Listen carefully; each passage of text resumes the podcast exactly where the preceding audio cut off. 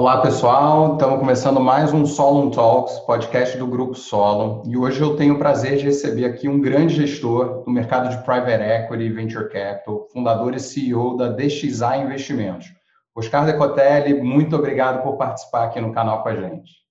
Opa, prazer é meu. Obrigado aí pela honra de participar dessa evolução da nossa indústria, trocar ideia com vocês. Já estão amigos aí, aprendendo muito com vocês também, tá? Obrigado mesmo pela oportunidade. Muito, muito legal. Oscar, você tem uma passagem aí em diversas casas renomadas no mercado financeiro, com experiências diversas, até decidir montar né, a sua própria gestora. Acho que seria muito legal se você contasse um pouquinho dessa trajetória, como é que aconteceu tudo isso, o que, que você vivenciou. Cara, eu acho que é uma coisa muito interessante, né? Que a vida vai levando a gente né? A gente não começa imaginando onde você vai, para onde você vai. Né? Eu até acho que hoje em dia, né, para as pessoas jovens que estão começando, existem tantas é, opções diferentes no mercado financeiro, tá? Mas eu sim, eu venho de uma família de classe média baixa, meus pais são professores e quando tinha mais ou menos uns 17 anos, é, quando eu entrei na faculdade, é, tinha discussão do que fazer, né? Eu tinha desde muito cedo a vontade de fazer economia e assim, mas não tinha dinheiro, né? Então a gente, ó, vamos fazer uma faculdade pública, né? É, e que é, era o que a gente poderia ter, ter, ter, de condições, mas naquela época, né? Isso foi em 90, 97, é, o plano real estava assim muito em voga e a, economia na PUC do Rio de Janeiro era aquele lugar, né? E meu pai, sendo economista, ele disse assim, não, cara, você tem que conseguir para a PUC, tem que conseguir para a PUC. Então, long story short, eu acabei indo para a PUC e lá depois eu consegui uma bolsa, tive uma bolsa de estudos, então consegui é, é, estudar lá direto. E é, uma coisa que foi muito curiosa foi porque eu precisava pagar o que sobrava da bolsa. A bolsa não era de 100%. É, e o que faltava para poder pagar a gente não tinha condições, né? Meus pais não tinham como pagar nem esses. Eu tinha 70% de bolsa, eu não conseguia pagar esses 30%. Então eu falei, ah, tem que começar a trabalhar desde o começo da, da faculdade. É, eu tinha morado nos Estados Unidos quando eu era criança, meus pais tinham levado a gente lá para ter uma experiência, é, foi uma coisa muito incrível na nossa vida. É, um outro dia a gente conversa um pouco mais sobre isso, mas eu tinha um bom inglês já. Então eu falei assim, cara, vou dar aula de inglês. E comecei a mandar currículo, brasas e outros lugares para dar, dar aula. E o meu pai falou assim: olha, cara, se você quer ir para o mercado financeiro, que sempre foi a tua vontade, tem que tentar ver se você consegue entrar. Eu falei, mas ninguém contrata ninguém no primeiro período. E assim, foi é, uma, uma, uma, uma conexão aqui, uma pessoa ali, conseguir entrar é, no, no, num banco chamado Banco Primos, na época, nem existe mais, Tá? E é, comecei a fazer um estágio no primeiro período e o dinheiro que eu recebia lá pagava os 30% da faculdade. Por que, eu estou contando essa história? Porque naquela época, no final da década de 90, só existiam algumas opções se você quer ir para o mercado financeiro. Você tem que ir para banco, não existiam esses assets, tá? Fintechs, imagina, muito menos. E fundos também não existiam. Então, a única opção era você vai trabalhar num banco. Tá? E as corretoras eram dentro dos bancos, os assets tudo era dentro do banco e tal. Então foi como eu comecei. Mas logo, logo, eu comecei a ver que o, o, o, mundo nosso aqui ele era um copycat do que aconteceu na indústria desenvolvida. Então, como é que nos Estados Unidos se desenvolveu? Como é que no, no, na Europa se desenvolveu? Então, o mercado financeiro, desde é, esse tempo que eu estou aí, há quase 23 anos, mais ou menos, é, sempre foi, ok, agora esta área especificamente é os Estados Unidos da década de 70. Ah, essa aqui agora é os Estados Unidos da década de 80. Essa aqui agora é os Estados Unidos da década de 90. Então, a gente tem um roadmap do que está acontecendo aqui, sabe? Que muito interessante, porque a gente, de uma certa forma, a gente vai é, podendo aprender com o que já aconteceu lá fora. Então, assim, é, eu acho que essa minha evolução, ela foi muito assim, minhas passagens Lá depois eu fui é, é, trabalhar na Opus em 2004, 2005. No primeiro primeira parte toda da minha carreira eu fui um gerente de risco. Então eu fui gerente de risco no Banco Primos, depois eu fui gerente de risco na, na Gap, depois eu fui entrar para a Opus como gerente de risco. E aí foi quando em 2005 eu mudei para a área de investimento em empresas, que não tinha esses nomes tão assim bem definidos e bonitos, né, do private equity, do venture capital e tal. E, é, basicamente era investimento privado, era isso que a gente estava fazendo. É, e de lá para cá me apaixonei com a ideia de você poder ajudar o empreendedor, você poder estar tá com a barriga no balcão, né? E eu sou um cara que acredita muito que o segredo do sucesso é você focar nos. Eu, eu brinco que são os dois P's extremos. O que, que são os dois P's extremos? É, de um lado, muito bom, é o pulo do gato.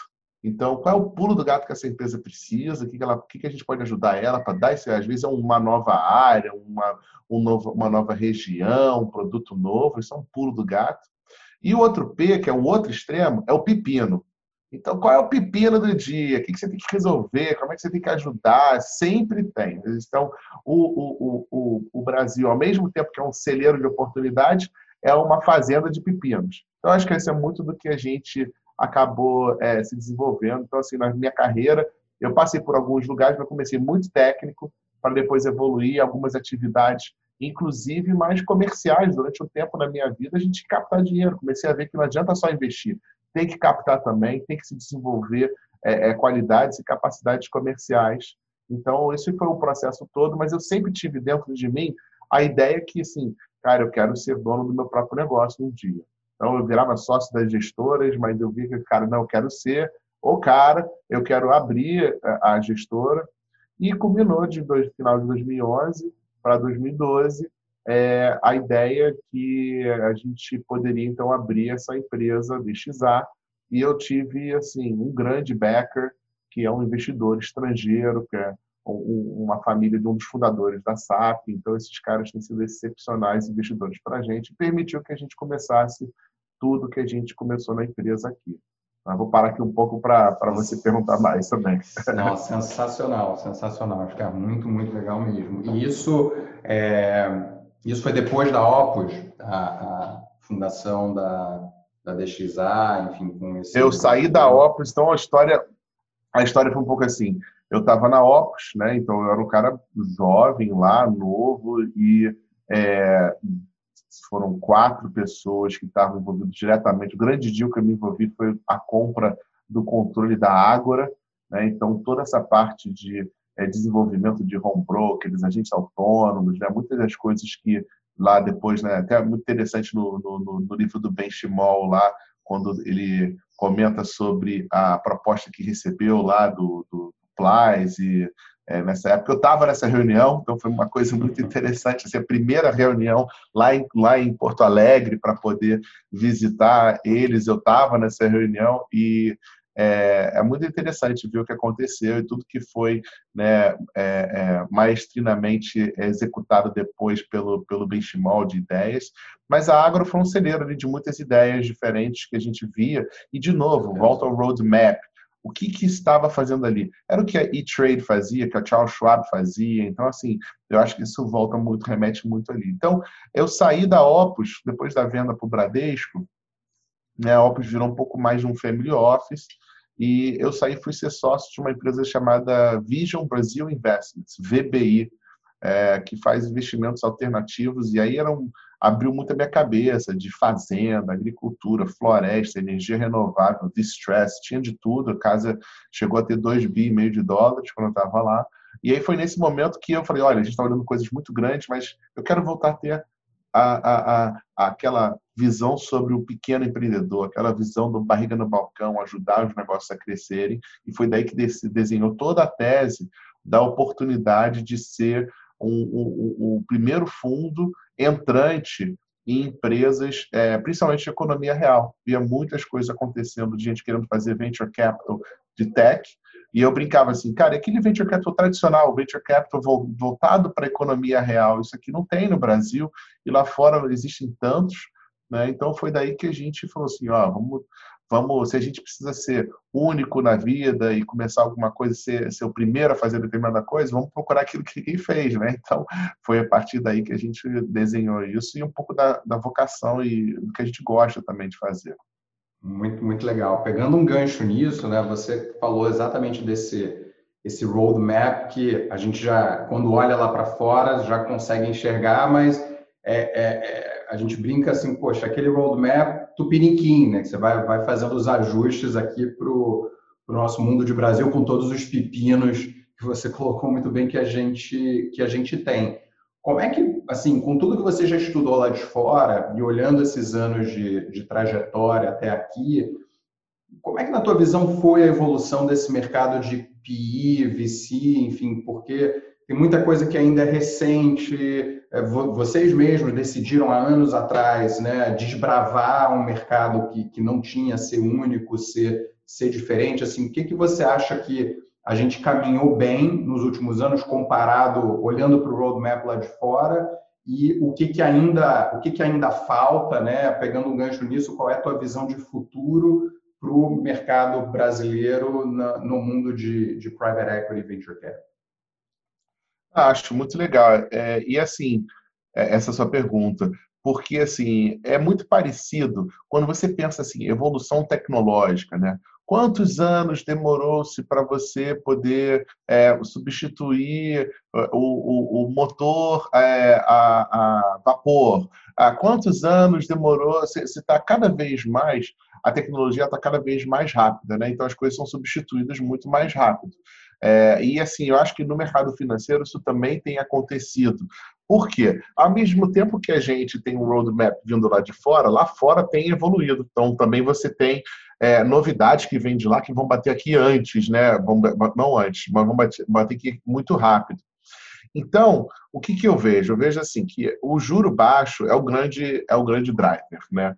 Então, à medida que você tem todos ao redor do mundo juro alto, juro alto força com que você tenha grandes poupadores, os poupadores voltados para renda fixa. Então, ninguém arrisca nada, ninguém compra ação, ninguém. Eu lembro quando eu comecei a trabalhar lá em 97, a, a, a a, a, gente tinha lá, por exemplo, uma área que estava negociando ações na bolsa.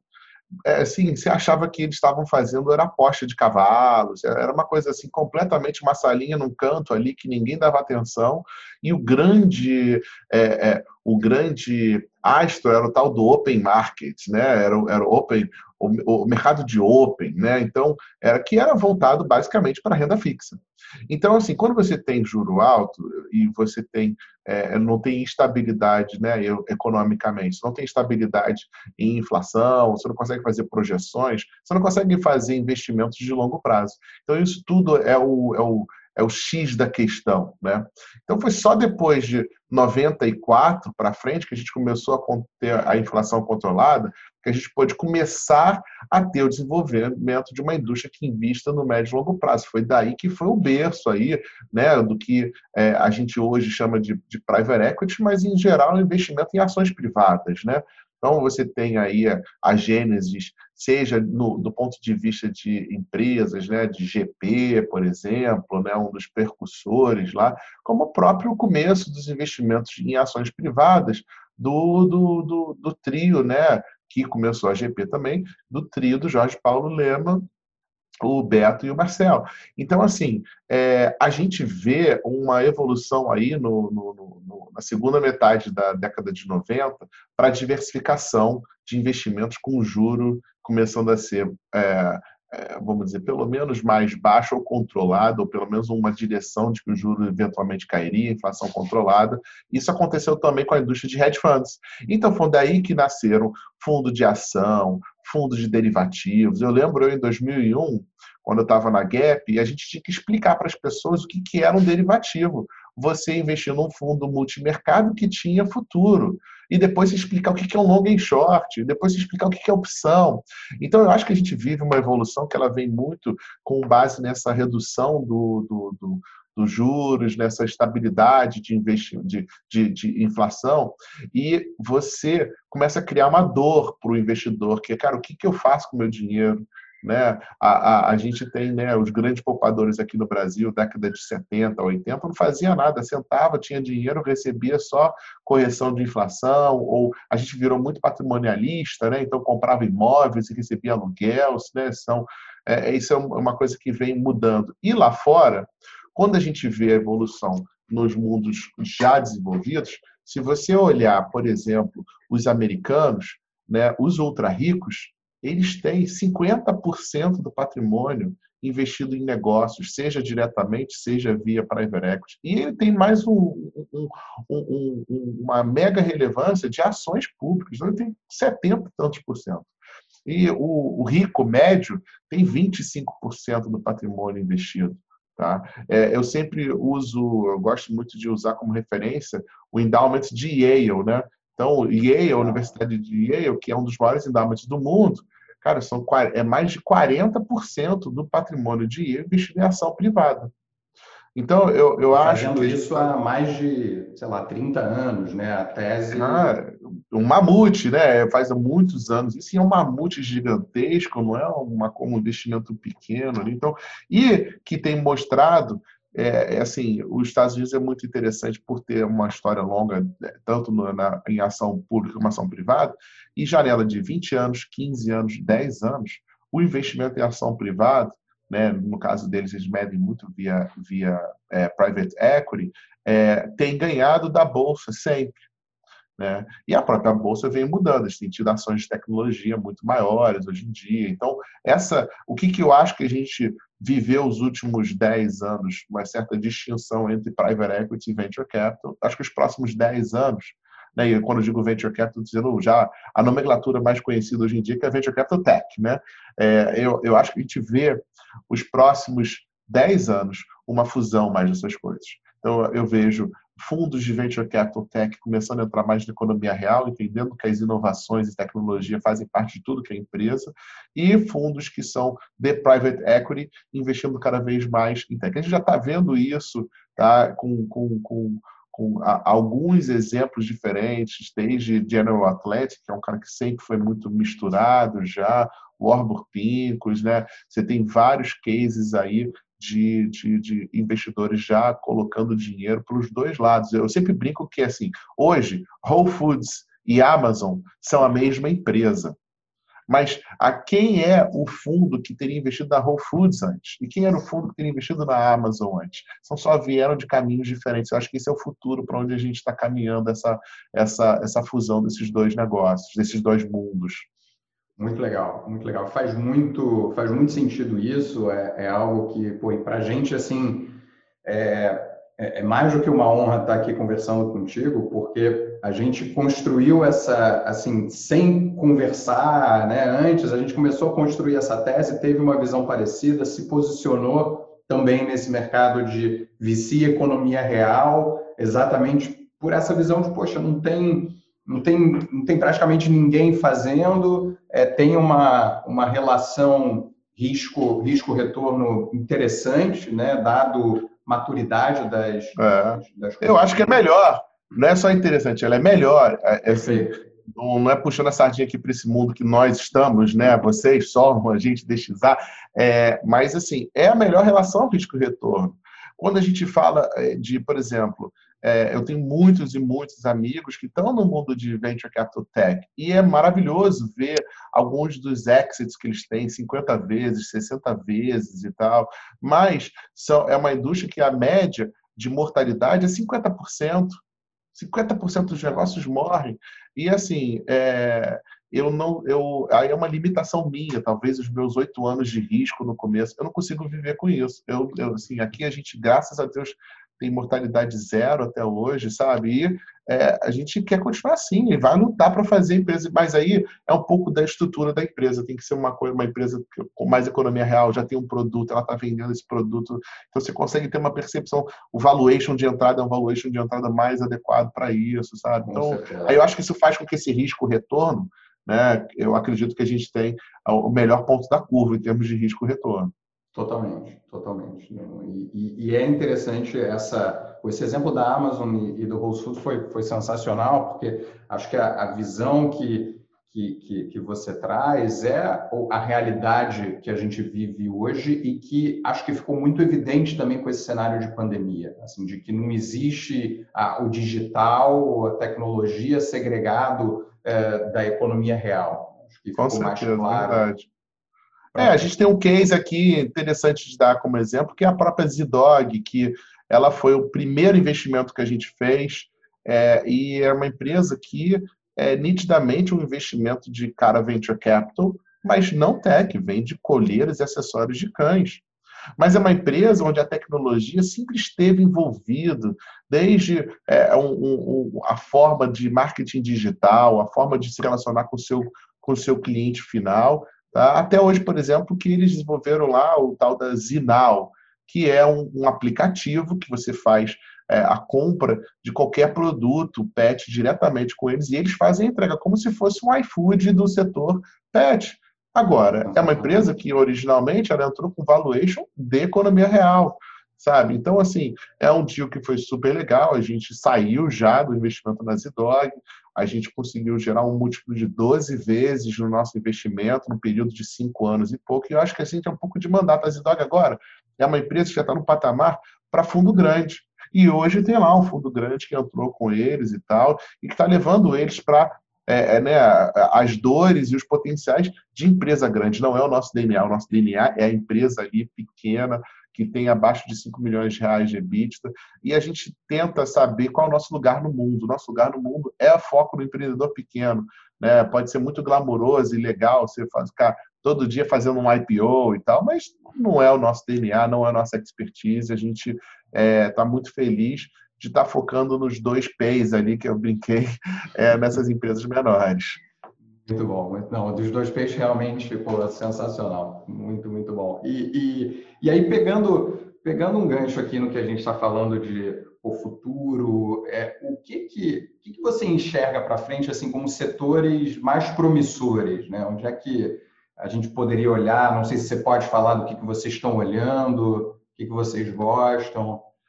É, eu acho assim, a gente sempre tem que ser uma combinação de é, setor promissor com é, expertise nossa, né?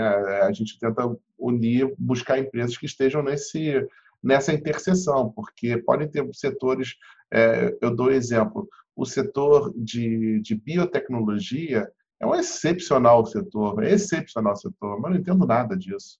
Não tem condições. Não é nem só que eu não entendo, a gente tenta aprender muita coisa nova aqui, mas, cara, vai ser um desafio para a gente poder aprender alguma coisa nova desse setor, porque é uma coisa muito específica.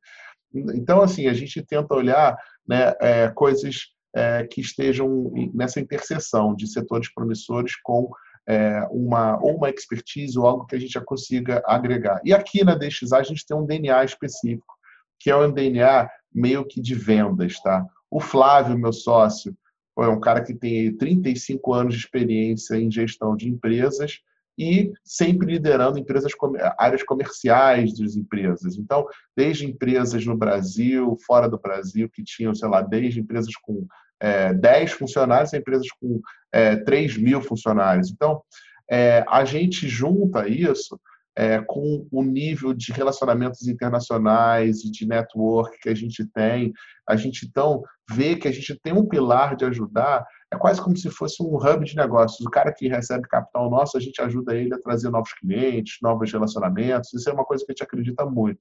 Então, a gente, com, esse, com essa lente, a gente está buscando empresas que elas, é, normalmente, são empresas que têm um produto, então a gente tem a tendência a procurar empresas de produto, não empresas de serviço, tá? É, e empresas que tenham esse produto, se for um produto que ele possa ser é, é, comercializado ou exportado, ainda melhor, porque a gente acredita que tem um, um grande valor é, dos nossas, da nossa atividade nisso, tá? E a gente tem um, um, uma visão que o consumidor aqui vai seguir muitos padrões do consumidor lá fora. Então, desde coisas como há pouco tempo a gente, começou, a gente viu né, uma adesão muito grande a smartphones, a crescimento de internet. Você vê, assim, para mim, um dos grandes um dos grandes mercados aí dos próximos anos ainda é logística, né? Aí nos Estados Unidos, cara, a gente tem todo o Amazon Prime, né? Você pede milhares de coisas todos os dias chegando numa caixinha. Isso ainda não é uma realidade. Acho que o Mercado Livre fez um trabalho excepcional nesses últimos anos para ter essa possibilidade de você conseguir fazer não, o mercado full dele, mas tem muita oportunidade no setor de logística. É o nosso maior investimento, é onde a gente tem maior, maior exposição hoje, é nesse setor de logística, é, que é, ele está relacionado a, a, a, essa demanda do consumidor muito grande, a tecnologia é, chegou a ele, mas o Brasil, por falta de infraestrutura, não tem como entregar. Né? Então, é, eu brinco que o futuro é muito parecido com aquele filme do Wally, Né? Eu acho que isso é muito futuro mesmo, assim, né? É, tirando a parte de, de morar numa espaçonave fora do, fora do, do, do mundo, tal, que o, o Elon Musk provavelmente vai achar que é isso mesmo, mas o lado da gente se tornar é, um monte de gordinhos sentados numa cadeira tomando milkshake e vendo informações por uma tela. Tá? É, brincadeiras à parte, é, é, alguma coisa nessa direção que a gente vai, vai fazer. Né? É, é você usar tecnologia para que a gente tenha uma facilidade cada vez mais, isso levado ao extremo fica aquilo. Mas o que acontece? O gordinho que quer o milkshake, quando ele escolhe lá o, o, o milkshake pela tela dele, alguém tem que trazer o milkshake até ele. Então, você precisa dessa entrega, você precisa da logística. Então, é, eu acredito que esse é um dos grandes setores para serem desbravados, e muito parecido com Whole Foods e Amazon, a gente fez esse movimento. A gente entrou numa empresa com uma cara de economia velha, e o que os caras armazenagem, distribuição de caminhão, os caras da companhia aérea e tal. E essa empresa agora, com a tecnologia, está criando o quê? Um, um marketplace. Mas ela vai virar uma empresa que você vai olhar daqui a cinco anos, vai olhar para trás, caramba, isso aqui virou uma cara de Amazon, só que ela começou para o outro ano. Então, eu acho que é, é, é, é, muito mais a gente olhar os gargalos que o Brasil tem para saber qual é o caminho para chegar lá, porque eu acho que hoje em dia ainda tem uma, uma, uma, uma percepção de que com tecnologia se resolve tudo. Não se resolve tudo, alguém tinha que carregar lá o copo para o gordinho tomar, sabe? Então, a economia real, você trazer tecnologia para você é, né, é, transformar a, a, a, a, economia real é o grande pulo do gato dos próximos 10, 20 anos da nossa visão, sabe? A gente brinca que a gente é aquela coisa de você né, disrupt o, o, o brick and mortar, né? Então, a gente está ali, é, não é é, pensando no, no, no, na tecnologia dentro do computador. É como é que a tecnologia muda é, o, o dia a dia, a calçada nisso. Sensacional, muito, muito, muito bom, porque acho que você consegue trazer assim de uma forma é, é, didática e objetiva é, é, esse tema, quando hoje a gente vê muita gente viajando aí muito na, na né, exatamente nessa coisa dos, dos filmes de ficção, muito fora da, é, da, da, realidade. Precisa também, porque às vezes o cara precisa pensar numa coisa louca, pra, é tipo, sabe, o, o Elon Musk pensa, cara, a gente vai popular Marte. Esse cara tem planos já de projetos imobiliários em Marte. Você está entendendo na cabeça dele? Só que ele está pensando, cara, 40 anos, 50 anos, 100 anos na frente. Então, assim, é uma questão de você puxar isso para o dia a dia e pensar, ok, quais são as coisas que precisam mudar. Você precisa inventar um foguete que consegue voar e voltar no mesmo local. Isso é economia Perfeito. real. Perfeito, é isso. É isso. É, é, quais, os, quais os, os pontos que você tem que ligar até chegar né, até na, chegar lá. O real estate de Marte. Puramente tecnologia, sabe? Então, acho que é, é, é, a fusão dos dois mundos que é o segredo para o futuro, sabe? Eu acho que Todos nós temos é, é, papéis nisso, e o nosso aqui é o papel de conseguir entender muito bem quais são as dores e os desafios do, do, do, do empreendedor real é, para se transformar também no, no, empreendedor digital, sabe? Então, acho que essa, essa é a beleza do, do, do, momento que todos nós estamos vivendo, é essa possibilidade. Seja você veio do mundo digital, seja você veio do mundo real, cara, tem espaço para todo mundo. Vamos juntar para a gente conseguir é fazer essa transformação e essa evolução da, da nossa sociedade. Muito bom. E, e, e, você, você falou um pouquinho antes assim dos, dos dois P's e, e, enfim, de setores, é, mas existe algum ou alguns aspectos, né, quando vocês olham a companhia, vocês falam assim, putz, é, é, esses aspectos são os aspectos principais para a gente tomar uma decisão de, de, de investimento, enfim, numa ótica é, mais, mais objetiva, assim, é, é, como, é que, como é que funciona um pouco desse processo dentro, dentro da DXA? Ah, legal. Eu acho que, assim, a gente é um pouco diferente da média, tá? E, e eu acho que o, o, tempo, as décadas podem acabar comprovando que a gente estava errado, alguma coisa desse tipo. Mas a gente tem uma tendência aqui a colocar o, o projeto de negócio, né, vamos dizer, o business plan, o, o projeto em si, é, como o, o, rei, o número um. Tá? Uhum. É, e o segundo, mas muito colado ali, está o empreendedor. É, é, você vai escutar muito de todos os grandes fundos, todo mundo, muita gente vai falar assim, não, o empreendedor é o mais importante. A gente é um pouco cético quanto a isso, tá? Porque a gente acha que as pessoas mudam e às vezes o empreendedor, ao longo do caminho, ele é, passa a ter outro tipo de vida, outro tipo de vontade. Então, o mais importante é investir em negócios onde o plano de negócio, o negócio. É, é, eu tive um chefe, né? Foi um cara que foi um mentor para mim muitos anos lá, lá na Ops, o Carlos Henrique, um cara excepcional, e ele falava muito assim, Oscar, o mais importante é que o CNPJ seja mais importante que os CPFs. Tá? Então, é, isso é uma coisa que é muito realidade do que a gente acredita. Então, se você investe numa empresa, que a empresa tem um modelo de negócio muito bom, isso ela vai ser, ela, vai, ela tem uma chance maior de sucesso, independente se o empreendedor um belo dia der uma louca, tá? Mas dito isso, empresas que é, é, é para elas darem certo, elas têm que ter empreendedores incríveis. Então, é, é, é uma, essas, são essas duas coisas. Mas aqui, primeira coisa, cara, esse negócio ele fica de pé como? É, é, um, é, um, é um grande projeto, é uma escala grande, tem um, tem um potencial realmente de, de é, ser atingido. É, assim, isso é uma coisa que para a gente é super importante, a gente está sempre pensando o modelo de negócio, o modelo de venda, às vezes tem negócios que são excelentes, mas assim, a venda está toda estruturada errada, ou é, a gente às vezes não sabe, tá? Às vezes a gente achava que estava certo também, como o empreendedor fez, depois descobre que ela não estava certa, sabe? A gente não tem a resposta.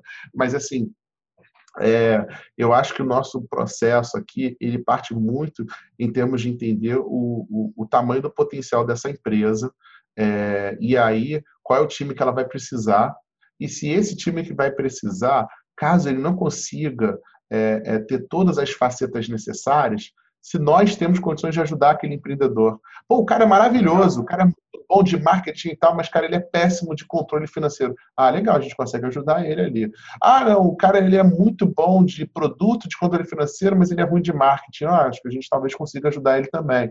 Então, assim, eu acho que é uma questão de é, é, tentar é, preencher as lacunas. A gente não acredita que o ser humano muda muito, sabe? Então a gente acha assim, cara, se o cara é muito bom numa determinada coisa, mas ele é ruim na outra, eu não vou tentar mudar ele nessa que ele é ruim. Vou tentar trazer alguém que venha ajudar ele ali para ele focar no que ele é bom, sabe? Então eu acho que é, a gente tem um approach um pouquinho diferente da média da indústria, onde pensa assim, cara, para mim o que vale é o empreendedor e os, e os negócios são tudo secundário. A gente não. Para mim o que vale são os negócios, é a estrutura, é para onde esse negócio pode crescer e o empreendedor, a gente torce para que ele seja alguém maravilhoso, envolvido, sabe? E a gente tem aqui é, cases e cases de, de, de empresas onde, assim, graças a Deus, a vasta, vasta, vasta maioria absoluta dos nossos empreendedores, empreendedores maravilhosos, mas a gente teve casos sim onde os empreendedores não eram. E a gente viu que porque o negócio tinha um business, um business mais robusto, ele sobreviveu, inclusive, aos empreendedores que é, é, é, se demonstraram é, unfit. Legal, muito legal. E, e, realmente, assim, é como, como você falou, é, um, é uma posição diferente da média da indústria, mas te ouvindo falar, realmente eu fico pô, lembrando de casos em que é, é, às vezes até assim a empresa vai para um determinado caminho e o empreendedor ele não é mais aquela pessoa que vai conseguir levar a empresa dali para frente. Ele, ele, ele, tinha um fito muito bom para ter feito é, do zero até aquele determinado momento. Ele não consegue ter a capacidade de, de seguir, de se adaptar, enfim. Exatamente, às vezes coisas de vida. É, é assim, eu acho o, das, da atualidade aí um case assim que é, é mega claro para mim é Uber e WeWork. Duas empresas é. que os fundadores se mostraram unfit e no final das contas o WeWork, aquele Adam, Adam Newman, né? Cara, é o cara que mais ganhou dinheiro nessa história. Porque para ele poder sair, era ou a empresa sucumbia, ou o SoftBank pegava e pum, dava uma grana bizarra na mão dele para ele poder fazer isso. Então, eu acho que esse é o tipo de coisa que a gente tem sempre que se proteger, buscar empreendedores, estruturas onde, cara, o negócio ele vai crescendo, ele vai é, se desenvolvendo. E, assim, o empreendedor tem que ter essa cabeça de que o CNPJ é maior do que o CPF, sabe? Sim. E dessa forma, assim, cara, você vai ganhar muito dinheiro, vai crescer. E se for um, isso aqui é um, é um, é um deal para agente financeiro. Então, a gente está te ajudando para você desenvolver. Cara, te dá todo o suporte possível para você se desenvolver. Mas você tem que saber que a empresa vai ter o tamanho da limitação da tua capacidade é, é, de execução. Então, ou você vai se desenvolver junto com a empresa, a empresa vai crescendo, que é o que a maior, a maior parte das vezes acontece, graças a Deus. Tá? É, ou a empresa vai estar limitada, e aí eu não sei se isso é tão fit para a gente para investir. Sabe? Com certeza. Tá? Muito bom, muito bom. Oscar, a gente está chegando no final e eu tenho certeza que as pessoas elas querem conhecer mais do Oscar além do gestor, investidor. Então, vou te perguntar algumas coisas pessoais bem rapidinho. É, um livro. Cara, um livro, né? Assim, é, eu, eu acho que são livros, são momentos diferentes na vida. Tá? Eu não sou uma pessoa que está é, tá ali lendo dez livros diferentes a cada momento e tal, até porque eu tenho três filhos pequenos, então é, um, é a maior parte dos livros que eu estou lendo ali na hora de dormir é historinha de criança e eu, e eu desmaio junto com eles. Então, aquele negócio de livro na cabeceira e tal, coisas desse tipo, né? Eu acho assim é, que tem para razões diferentes, né? Livros de vida, livros de é, é, de, de, de, negócios. Tá? Mas eu vou dar assim, dois exemplos de livros que, que é, acho muito, muito interessante. Um livro que eu li que teve um impacto muito legal é, para mim nesses últimos anos foi um livro chamado O Rio da Dúvida, The River of Doubt. Tá? Que ele conta a história de quando o Theodore Roosevelt, né, que foi presidente dos Estados Unidos, depois que ele foi presidente, ele tentou ser presidente de novo, perdeu as eleições, e ele veio para o Brasil, e junto com o que depois virou Marechal Rondon, eles mapearam um rio, que era o Rio da Dúvida, que hoje em dia virou, depois disso virou o Rio é, Roosevelt, é, e mapearam, né? E assim é muito interessante a história contando como que quase morreu e pessoas morreram na história toda. E você pensa assim, um cara que é um presidente americano passar por isso e tal, é, foi um livro muito interessante que eu acho que ele ensina muita coisa de é, resiliência, desenvolvimento das pessoas e qual é o drive, né? Depois que você chega lá no auge, que foi o caso dele, o que fazer e tal. E outro livro que eu, que eu recomendaria é Criatividade S.A é, Criatividade S.A., que conta a história da Pixar, é, e como que na vida você como e muito isso já para o empreendedor às vezes você tem você pensa assim, caramba, minha empresa já tem 15 anos, 20 anos e tal, isso aqui já não dá mais para me transformar e crescer, o meu sonho não conseguiu atingir. E assim, e é muito interessante eles contando das vitórias e derrotas, e as derrotas mesmo dentro de vitórias, e como ele demorou muito tempo para ele poder encontrar então qual era o modelo do negócio ideal. E tá aí o que virou toda a, a, a empresa. Então, Sim. Então, acho que são dois livros muito interessantes. Um não, é, um não fala de empreendedorismo direto, a resiliência pessoal, é, do, do, do, Rio da Dúvida e outro Criatividade SA, que eu acho muito legal. Tem muitos outros livros, mas acho que esses dois são, são bem interessantes de comentar. Muito, muito bom. E vamos lá, um orgulho. Cara, eu vou te dizer que um orgulho que eu tenho é de ter é, casado com a minha esposa. É uma história muito engraçada, porque eu, desde criança, eu conheço ela desde que eu tenho 5 anos de idade. Caramba. E eu passei a adolescência inteira tentando e só tomando toco, toco, toco, toco, sabe? E é, até um belo dia que ela sucumbiu à pressão. e no final, a gente começou a namorar, tinha 18 anos, casamos, eu tinha 23, sabe? E dali muitas coisas maravilhosas da minha vida degringolaram, que foi uma das coisas que eu tenho muito orgulho hoje de ser pai de três crianças, sabe? Maravilhosas. Esse é o maior orgulho que eu tenho na minha vida. E assim, tudo isso começou porque lá atrás ela topou sucumbir à minha pressão. demais, demais, muito legal. Um medo. Cara, eu tenho é, medo, medos que são efeitos é, psicológicos, né? Então, assim, é, é uma coisa muito curiosa, ao mesmo tempo que eu tenho milhares de ideias, você pensa que você é um fracasso, né? Então é uma coisa muito, muito estranha isso. Então, eu acho que é, o medo que eu tenho é sempre é o medo de deixar essa vozinha de que, pô, não vai dar certo, é, ter mais peso do que a, a vozinha do tipo, caramba, e agora vamos fazer isso, vamos pensar naquilo. Então, assim, eu acho que é o medo de não estar tá sempre pushing forward, sabe? Eu acho que isso, é esse talvez seja o maior medo hoje em dia. E um sonho? Cara, um sonho meu é um dia ter uma, um, uma instituição filantrópica é, onde a gente esteja dedicando bastante parte do nosso tempo mudando vidas ao redor do mundo, sabe? Eu acho que esse é um sonho meu, né? Guardadas as devidas proporções, né? É um Bill Gates e Melinda Foundation, um negócio desse, assim, sabe? É, provavelmente não vai ter meu nome, porque não sou desse tipo, mas, é, mas assim, um sonho aí, você tá vendo assim, cara, putz, a gente está impactando o mundo todo, é tá, tá numa fase da vida aí é, que esteja muito voltado filantropia nisso. Muito bom, muito, muito, muito legal mesmo. Cara, Oscar, assim, só tenho a agradecer, muita gratidão, de verdade, assim, foi... Imagina, obrigado você. Honra, super prazer ter você aqui no Solon Talks. E para fechar, que mensagem você deixa para quem está ouvindo aqui a gente? Cara, na vida o que a gente mais precisa é fé em Deus e resiliência, cara. É, acho que a mensagem é essa.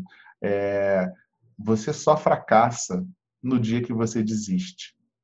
Só fracassa no dia que você desiste. Então, não desista jamais, jamais, não desista jamais.